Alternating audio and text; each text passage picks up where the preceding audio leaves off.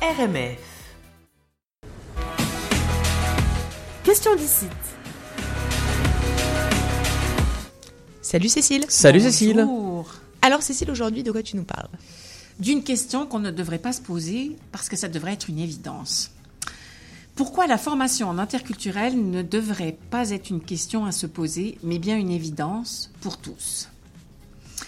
En fait, euh, il y a quelque temps, un collègue qui travaille dans le business évoquait il y a quelques, euh, quelques entreprises qui, au Québec, au Canada, mais aussi ailleurs dans le monde, n'avaient pas su s'adapter aux changements profonds qui touchent les rencontres des cultures et qui bouleversent le monde que nous avons connu.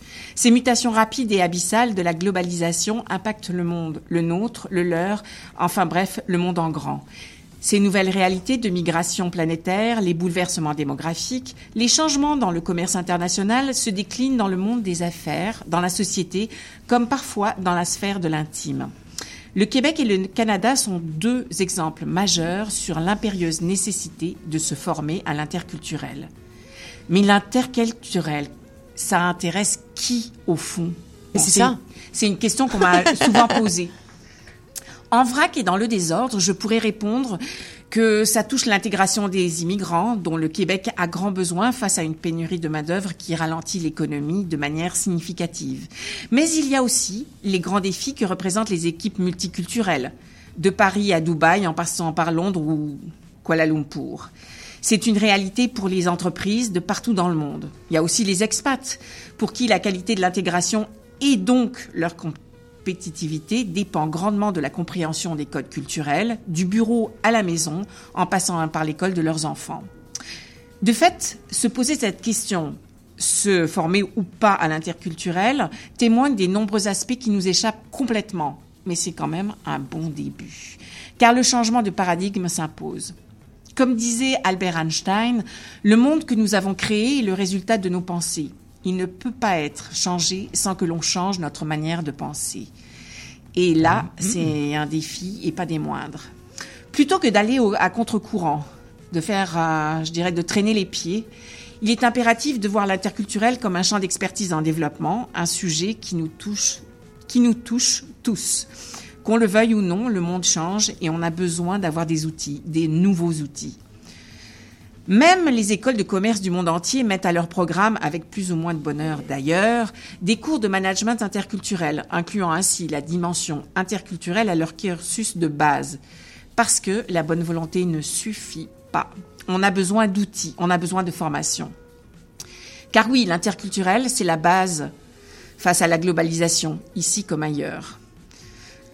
Il faut outiller les entreprises, petites et grandes, les nouveaux arrivants, mais aussi les équipes qui accueillent ces nouveaux arrivants, les expatriés, ceux qui vont collaborer avec d'autres humains de par le vaste monde, les jeunes qui partent faire des études à l'étranger, les PVTistes qui ont choisi l'aventure, mais aussi les directions des ressources humaines qui travaillent avec des gens partout dans le monde, l'export, le tourisme, le milieu médical, universitaire, scolaire, bref, tous les pans de la société, ici comme ailleurs, bénéficieraient grandement de la formation interculturelle.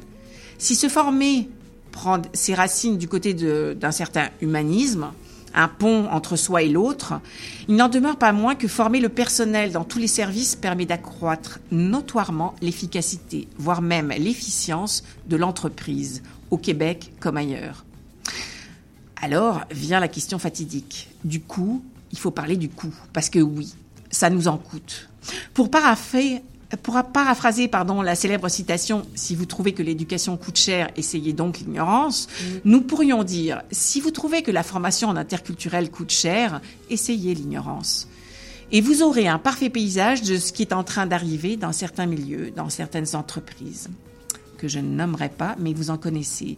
De la publicité pour euh, les nouveaux arrivants qui ne se fait pas, à l'ajustement dans tous les, dans les pans de l'entreprise. Oui, la formation en interculturel exige de l'énergie, du temps et de l'argent, c'est vrai, j'en conviens. Mais c'est un passage obligé pour qui veut avancer avec son temps et ne pas payer les pots cassés rapidement et à grands frais.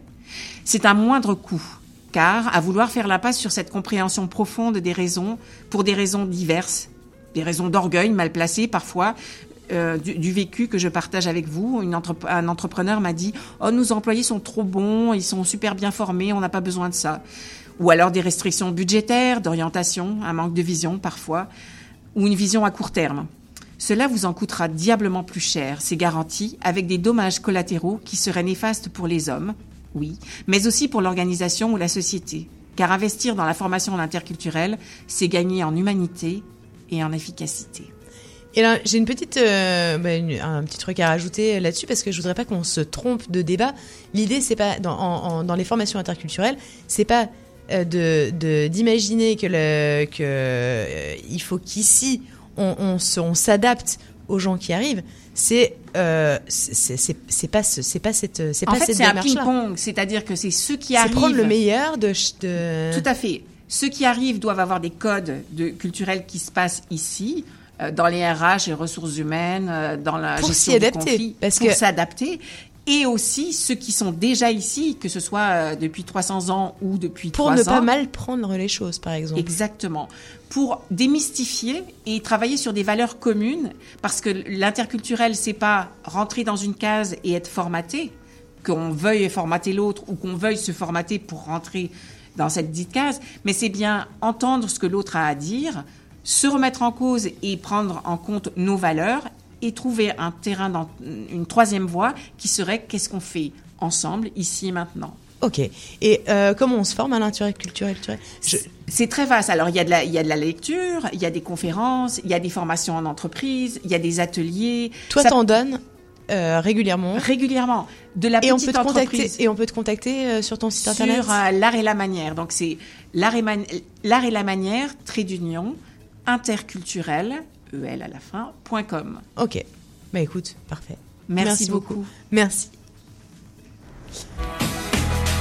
C'était la chronique Question d'ici.